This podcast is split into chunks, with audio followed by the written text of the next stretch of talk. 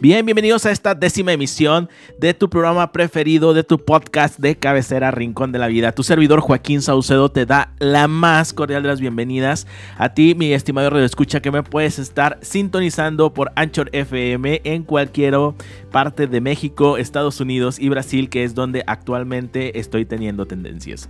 Hoy tenemos dos partes bien interesantes para este podcast. La primera, te voy a platicar cómo necesitamos controlar las situaciones que nos pasan en la vida y cómo hacerle para que esto no nos afecte.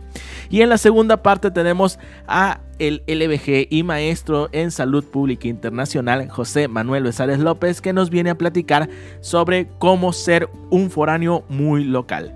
Por favor no te despegues, vamos con la siguiente cancioncita al aire y regresamos con el primer segmento de este podcast que estoy seguro que te encantará.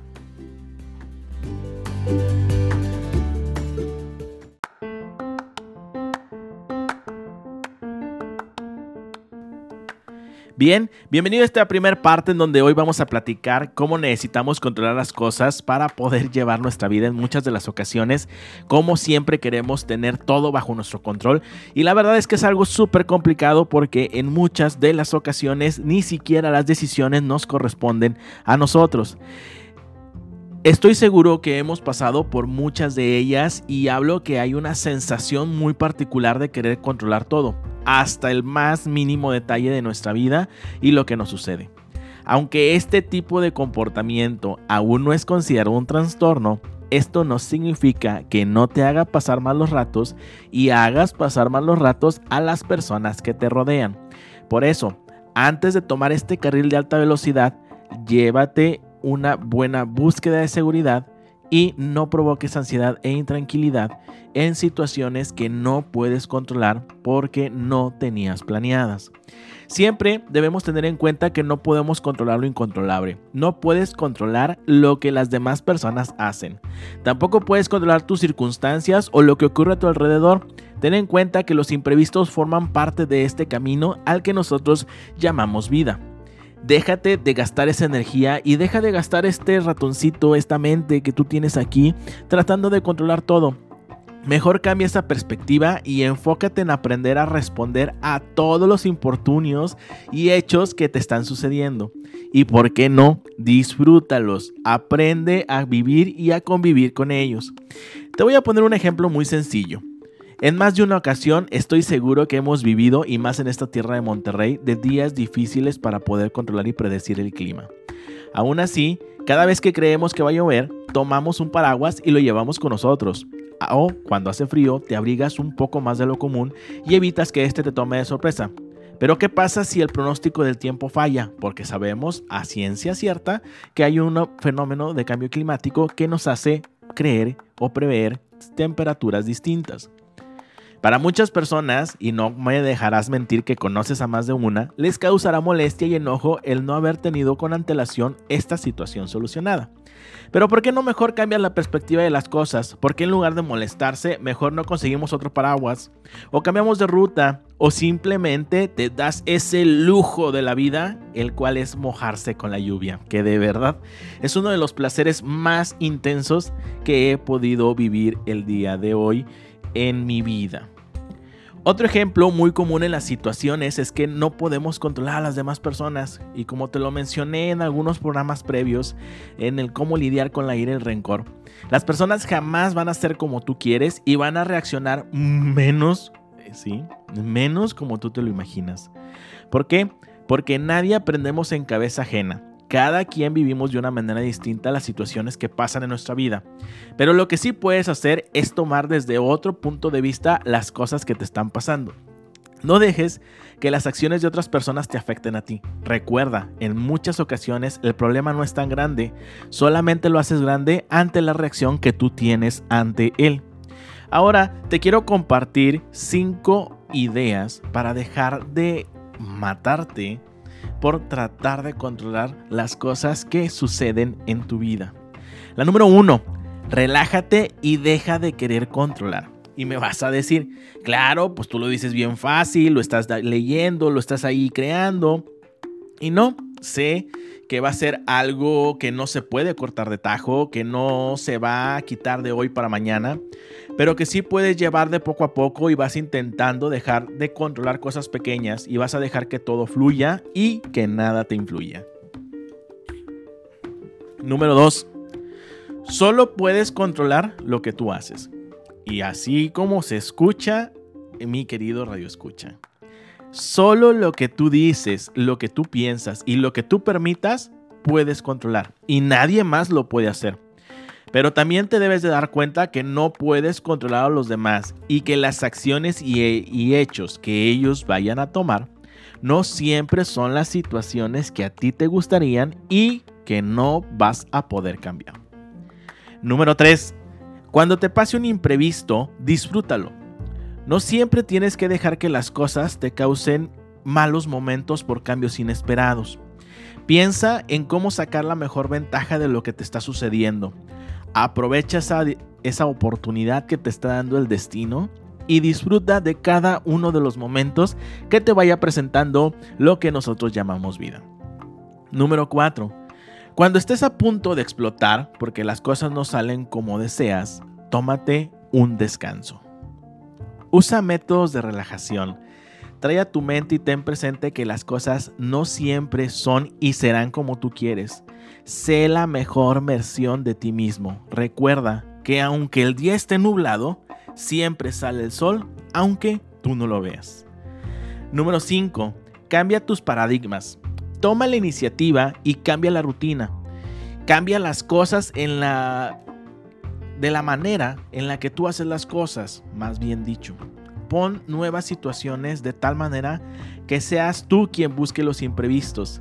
Diviértete y sé feliz con cada cosa que logres y jamás, léeme, jamás dejes de ser agradecido.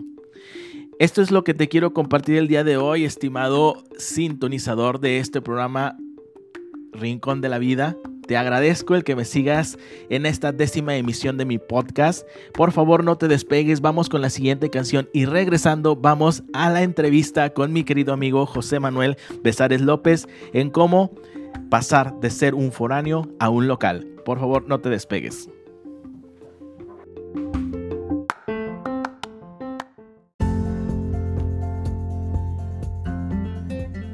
Bien, bienvenidos a esta segunda parte de este podcast Rincón de la Vida. La verdad es que estamos de manteles largos el día de hoy. Nos acompaña el licenciado en biotecnología genómica y el maestro en salud pública internacional, José Manuel Besares López. Manu, bienvenido al estudio. Muchas gracias, Joaquín. Sabes que es un honor poder acompañarte a ti, a tu audiencia, sobre todo porque antes de ser invitado de honor compartimos una amistad desde hace varios años y sobre todo porque gracias a ti y al apoyo que, has dado en tus respectivos proyectos, me has brindado la puerta, he también podido realizar y alcanzar muchos de mis sueños. Muchas gracias por tenerme aquí, por todo tu apoyo a lo largo de tanto tiempo. Muchas gracias Manuel, la verdad es que es un gusto eh, entrevistarte, poder seguir contando con tu amistad, estimado Radio Escuchas, nos conocemos desde por allá del año 2016, eh, fuimos compañeros de la facultad, estudiamos ambos en la Facultad de Ciencias Biológicas. Eh, y hoy nos viene a platicar un poquito de cómo fue su experiencia, su doble experiencia, cabe destacar, como intercambio académico en el primero en este bello estado de Nuevo León en donde pues ciudad de montañas, climas totalmente calurosos y de manera secundaria ya para su maestría que estuvo en Inglaterra para la Universidad de Nottingham en donde me imagino que fue exactamente todo lo contrario a lo que estaba acostumbrado aquí en Nuevo León. ¿O no es así mi querido Manu? Así es, son dos experiencias completamente diferentes y que estoy ansioso de compartir porque entrevistas en prime time. Creo que nunca había compartido detalles de mi vida como Juan también compartirla con ustedes. Y este programa está dedicado particularmente para todos los estudiantes que en este momento pues están desde su casa, desde cualquier parte a lo largo y ancho de México, de Estados Unidos y Brasil donde nos están escuchando y que es para saber qué hacer, qué no hacer, cómo te sientes en este intercambio, en, esta estancia, porque a veces más de intercambio es una estancia en la que tú te quedas una buena cantidad de tiempo en un estado diferente al tuyo. En tu caso particular, tú eres nativo de Tabasco, si no estoy equivocado. Así es. Entonces... La tierra donde, llamamos con cariño el infierno verde, porque donde mire... Muy bien, pues vamos a comenzar con las preguntas, Manuel, si te parece. Los estudiantes de eh, los grupos estudiantiles de nuestra facultad, de la Facultad de Ciencias Biológicas y también alumno foráneo, pero él es de Sonora. Me comenta que cómo fue tu proceso de adaptación como foráneo y cuál fue tu impacto en el rendimiento académico. Me imagino que tú venías con un perfil académico muy alto, con unas aspiraciones muy altas. ¿Cómo, cómo te fue en tus primeros semestres aquí en la Universidad de Nuevo León y aparte pues en, la Universidad de Nottingham ya para tus grados de, de posgrado?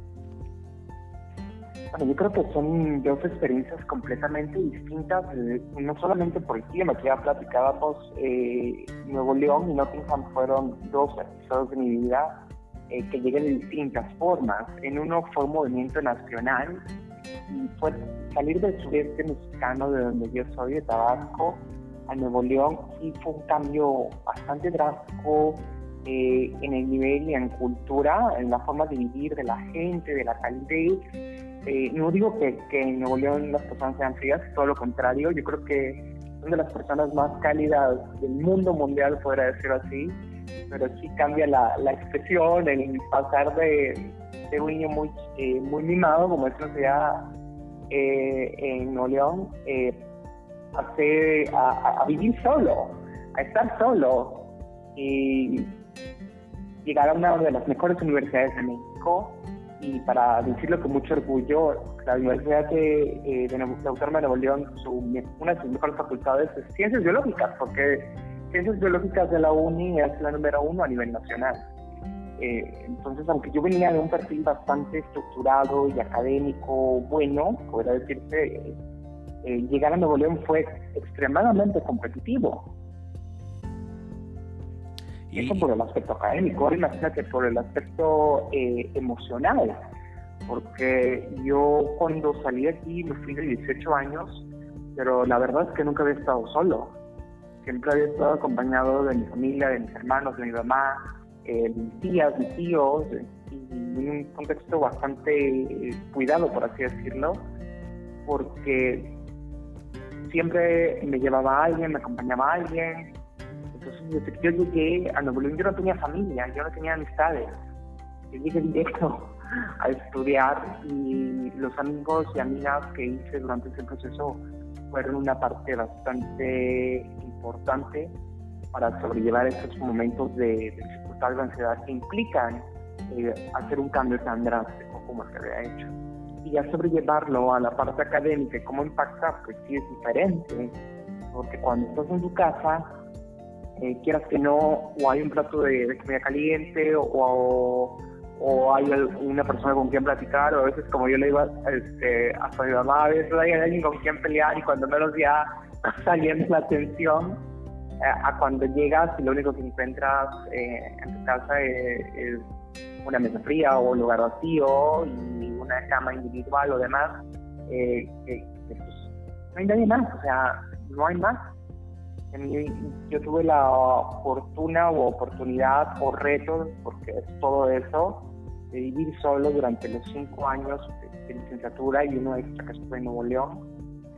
Y, pues era bastante, era una tragicomedia porque eh, era soledad pero también era aprendizaje, era eh, llegar y aprender a cocinar lo que fuera. Yo llegué sin saber hacer ni un huevo y tuve que aprender a, a alimentarme, a que la ropa estuviera limpia, que todo estuviera organizado. Eso en la parte como básica, eso es afuera de la escuela. Ahora, cuando llegas a la escuela, imagínate hacer todo eso, ir a los laboratorios, ir a las prácticas, ir a los proyectos sociales, estudiantiles. Eh, era bastante interesante. Entonces, yo creo que te enseña a administrar tu tiempo, tus recursos, eh, tus talentos y, también te ayuda a definir qué cosas son no negociables para ti y tu desarrollo. Y cuando eres foráneo, yo creo que lo que no se debe olvidar, o a mí no se me olvidó nunca, es que era estudiante, entonces tenía que pasar la asignatura, porque era lo que eh, era por lo que había ido a estudiar, era por lo que había dejado todo mi área de confort, y era por, para seguir ese sueño. En mi caso, como biotecnólogo económico. Ahora, como Eh, estudiante, pasar de Nuevo León a Nottingham, porque fue prácticamente inmediato, hubo, yo llegué a Inglaterra, em, fue un doble proceso. Fue dejar lo que yo me había acostumbrado en Nuevo León a la forma que yo me había entrenado en Nuevo León. Porque si te soy, soy franco, a la fecha muchas de mis acciones y formas de vivir el liderazgo es a la escuela regia, a la escuela de la Autónoma de Nuevo León. Yo lo que hago, lo hago como me lo enseñaron en Nuevo León. Eh, entonces yo cuando viajo a Nottingham fue, pues ya no, de nuevo vivir esa curva de aprendizaje de ahora los, los ingleses son diferentes a, los mexicanos, digo no solamente a los tabasqueños y a, los, y a los neoloneses, sino es otra cosa. Eh, la, son muy amables, son de las personas eh, más amables que conozco, debo decirlo, pero sí son un poquito más, eh, tienen límites más establecidos. No es como que puedas hablar a cualquier hora, tú defines ni agendas con antelación, a qué horas están marcadas, hacer una llamada y, tienes que adecuarte a esos tiempos. Eh, la puntualidad es súper dura y, la crítica también es, es diferente. Entonces, sí es un proceso bastante cambiante. Ahora sumen en, en la parte académica que tenía que ser evaluado en inglés, un idioma que si uno lo aprende no es mi idioma nativo y era un reto completamente diferente porque había que eh, darme a entender en ese lenguaje, más eh, pensar y, diseñar mi estructura de discurso y de redacción afín a mi área de, desarrollo profesional, que, era, que soy biotecnólogo, pero aparte también estaba, estaba eh, explorando una área diferente que era salud pública no cualquier salud pública, salud internacional, que ahora se conoce como salud global.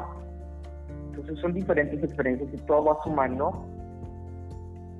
Y así como fue difícil en muchos aspectos, también fue fácil en otros.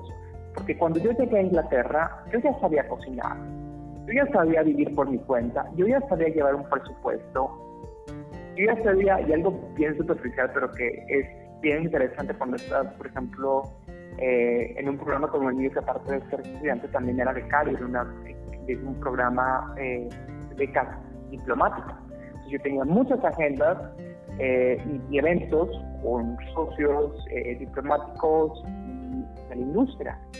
También aprendí que cómo vestirme, cómo arreglarme, de acuerdo a los diversos climas, de acuerdo a los diferentes eventos o, o socios que estuvieran presentes.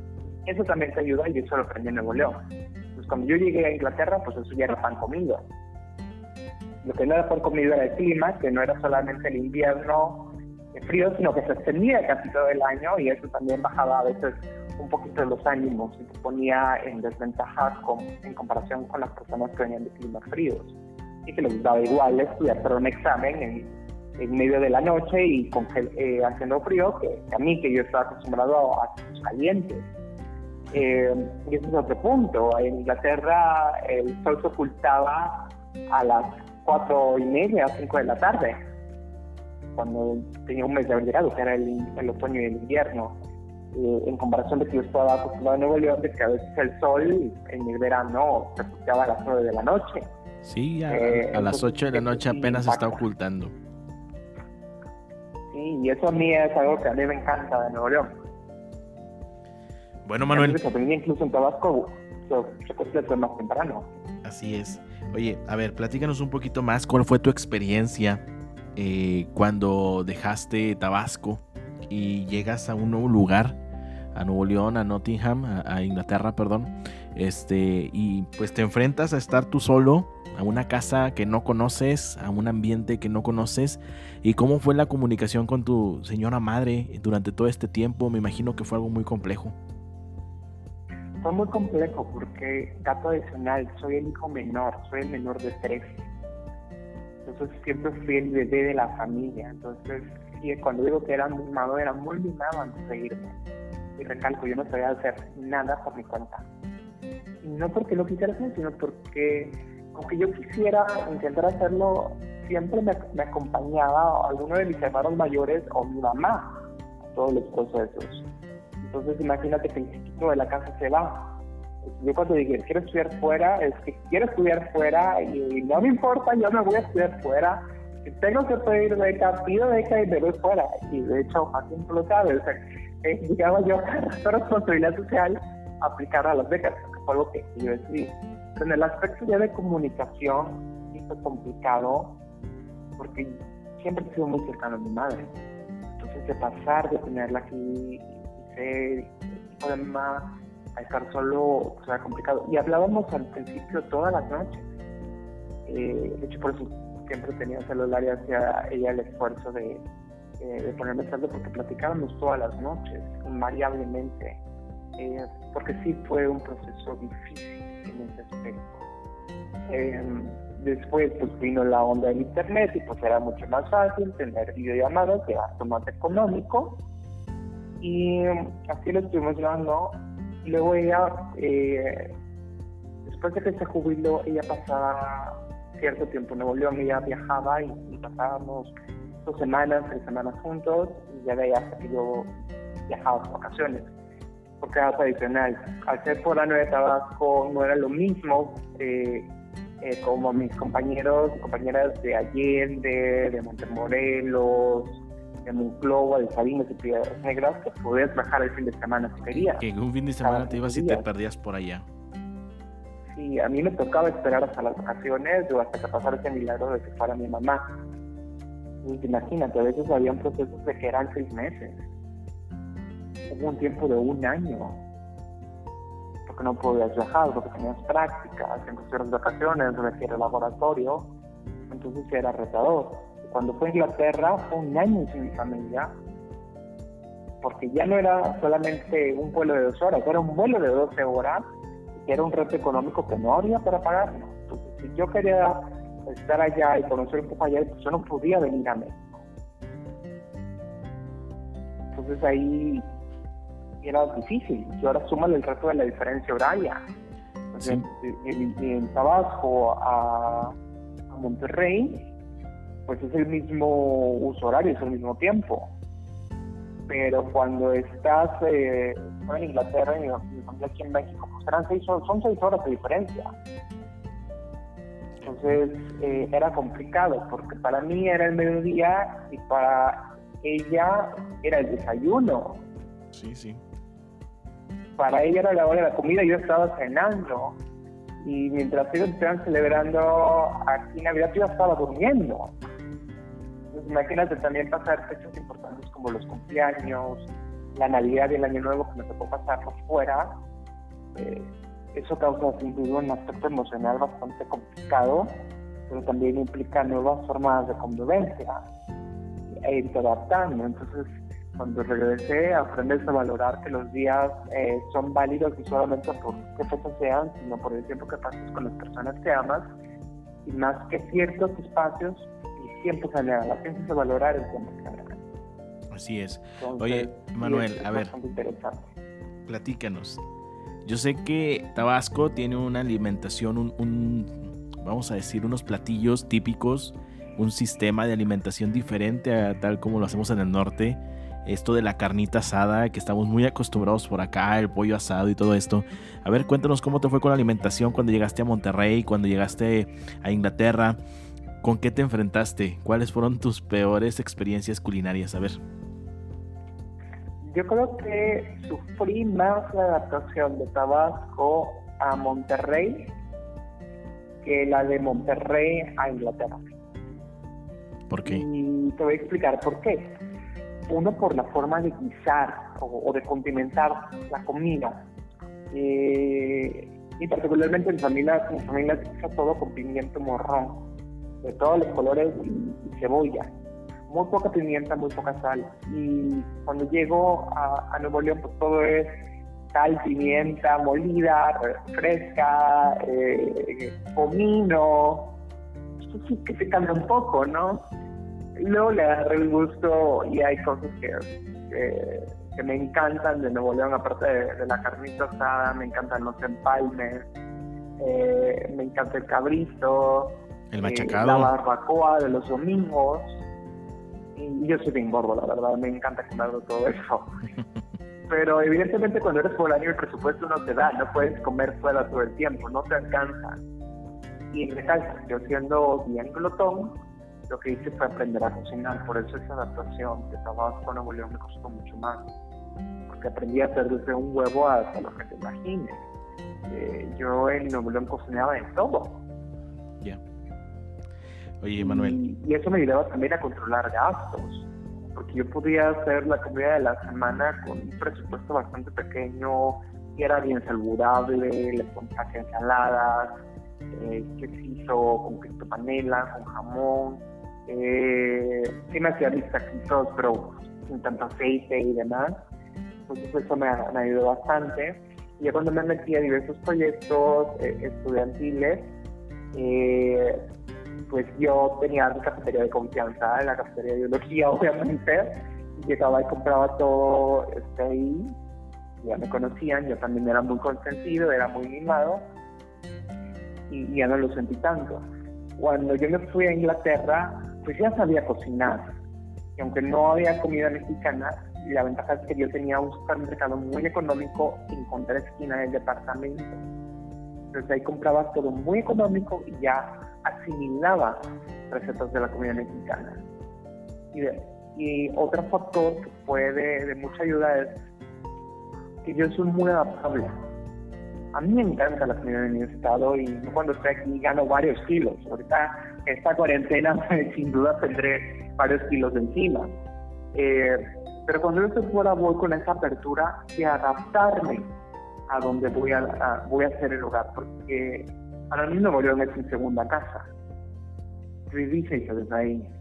Eh, más Inglaterra, más que Ciudad de México, eh, Nuevo León es mi casa, tanto como lo es Tabasco. Yo que adaptarme para mí son mis dos gastronomías, pero eso tampoco ha impedido que cuando estoy en Inglaterra me dedique mucho a lo que había y, a pesar de que mucha gente dice el estereotipo de que la comida de los ingleses no es buena, yo tengo varios platillos de, por allá que añoro y cuando llego he podido regresar, llego y digo, yo quiero esto, quiero que me lleven ahí. Uno de ellos son los fish and chips, que es pescado empanizado con papas fritas, pero lo interesante de este empanizado es que lo hacen eh, con cerveza y, harina y, levaduras y demás, y es delicioso. A mí me encanta.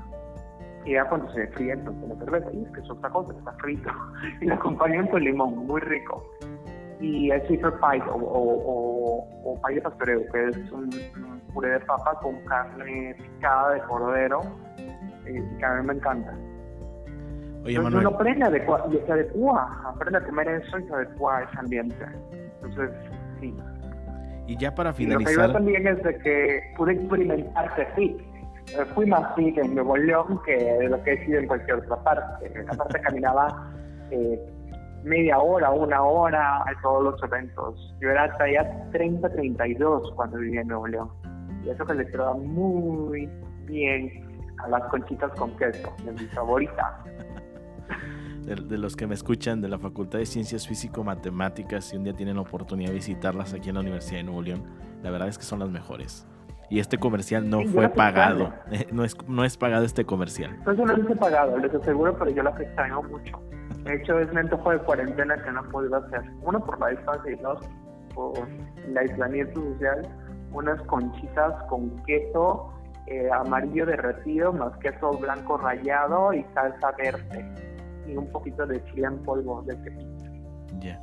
Oye, Manuel, este, ya para finalizar, a ver, a ver, porque ya se me está haciendo aquí agua a la boca y, pues, todavía estamos en contingencia y nada más las estás antojando a mí y a mi, a mi público que nos está escuchando.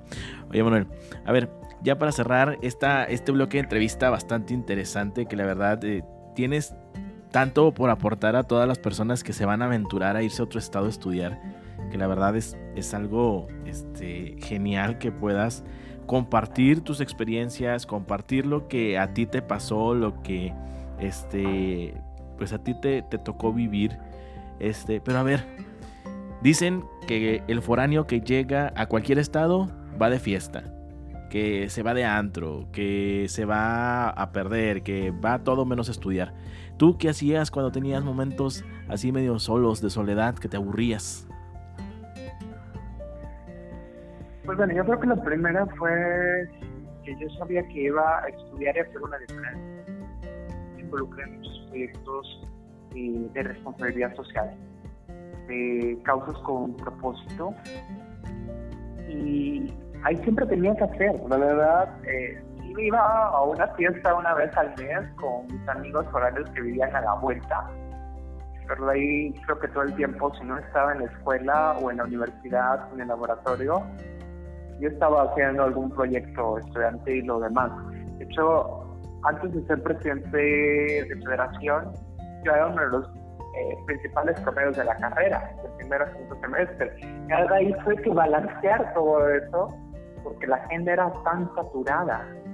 Eh, tú, te, tú te acordarás de eso. Eh, estábamos desde las 7 de la mañana en un evento con el rector y pásate a un evento eh, con el señor director y pásate a, ahora que a las actividades eh, académicas y salto, que ahora te vas a, un, a un seminario de labor social o a un proyecto de voluntariado o entrar víveres o demás.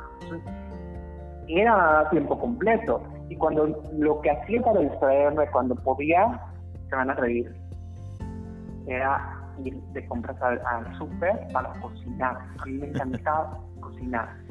Soy tan gordo que mi, que mi hobby favorito es cocinar. Y de ahí me gustaba invitar a, mis amistades al departamento a tomar un café. Eh, uno, porque no había presupuesto para irnos a, a, un, a, una cafetería. Y cuando lo hacíamos, pues, era una vez cada mil años, ¿no? Sí. Pero pues en la casa siempre había agua potable y un hervidor y café soluble cuando menos, o siempre había y ahí podíamos platicar. Y ya cuando terminaron los exámenes, ahí sí me gustaba visitar a mis amigos, comprábamos pizza, hamburguesas, cosas bien gordas y, y algunos, unos drinks. Y fue ahí donde descubrí de que, que, que lo mío, lo mío no era la, la chela y lo mío, lo mío era el vino tinto. la elegancia, como diría el doctor Patricio Estrella, pulgar, digo, sí, este, meñique arriba. Sí, a mí me encanta, me encanta, pero eso lo aprendí. Y ahí, y al, final de los exámenes, eso sí, con mucha moderación, porque había que ser coherente con la salud pública. Eh, pero sí, pues, tiene que haber un balance en todo, porque si no revientas, tienes que tener un tiempo para divertirte, para desarrollarte, pero nunca olvidar cuál es tu meta y sobre todo cuando estás sacrificando tantas cosas. Primero, económicamente es un gran reto ser un estudiante por año. Los que somos por años, ya sea porque se hace un gran sacrificio, alguien hace el sacrificio, ya sea tú como estudiante que estudias o trabajas, o si te apoya tu familia, significa que alguien de tu familia está dejando de, gastar en otras cosas para invertir en tu educación, o si ganas una beca, yo fui becado, tanto en Autónoma como en la Universidad de Nottingham, eh, alguien está confiando en ti, entonces está esperando los resultados, ya sea por una beca de excelencia deportiva, una beca de labor social, una beca diplomática, están esperando que aparte de que estudies, cumplas con la agenda representativa, ya sea como deportista de alto rendimiento, eh, como representante de tu país en el extranjero, etcétera, etcétera. Entonces uno debe de cumplir con eso.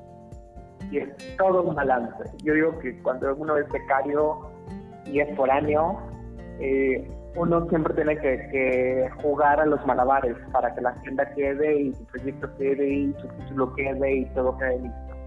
Entonces, mi reconocimiento para, para mis colegas foráneos y foráneas que que hacen una gran labor y foráneo es más allá de sobrevivir con una lata de atún o, o de tener fiesta en el departamento. Es, es un gran reto y un gran aprendizaje que te dura para toda la vida.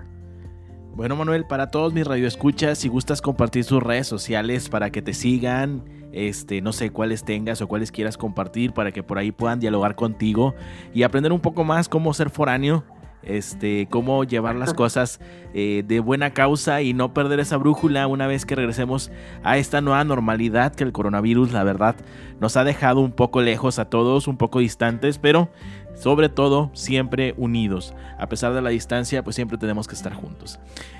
Manuel, pues compárteles tus redes sociales. Claro, pueden seguirme en Instagram, Twitter y Facebook como arroba Manuel Besares. Es todo, contigo no hay problema porque tienes todo en un mismo nombre. Así es. El fanpage, eh, el Facebook es Manuel Besares, Instagram Twitter pues comparto el mismo user que es voy a repetir, arroba Bueno, pues muchas gracias por acompañarme, Manuel, en este pequeño lapso de Rincón de la Vida, en su décima emisión, en donde nos viniste a compartir cómo es la vida de un foráneo, cómo adaptarte y cómo pasar de ser alguien totalmente oriundo del sureste de México a ser el más norteño que he podido encontrar. Muchísimas gracias Joaquín por la invitación. Para mí, repito, es un gran honor y una oportunidad que no pude dejar de ir.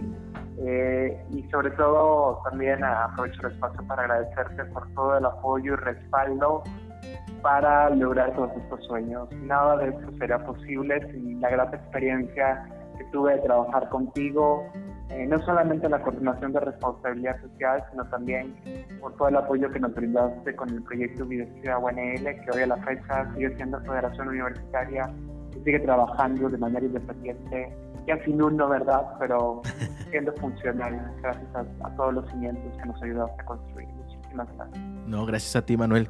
Y por pasar a todos mis radioescuchas, por favor no se despeguen. Vamos con la siguiente canción y regresamos con el bloque final para despedir este podcast Rincón de la Vida.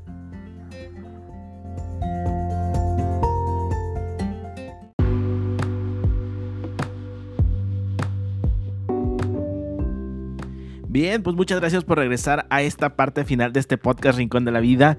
Como bien, pues hoy platicamos de dos partes. Primero, cómo necesitamos controlar las cosas, cómo debemos llevar estas cosas. Y en la segunda parte, pues tuvimos una entrevista súper especial con nuestro amigo José Manuel Besares López, maestro en salud pública internacional, en donde él nos comentó cómo ser un local en tierras extranjeras, cómo pasar de ser aforáneo al local.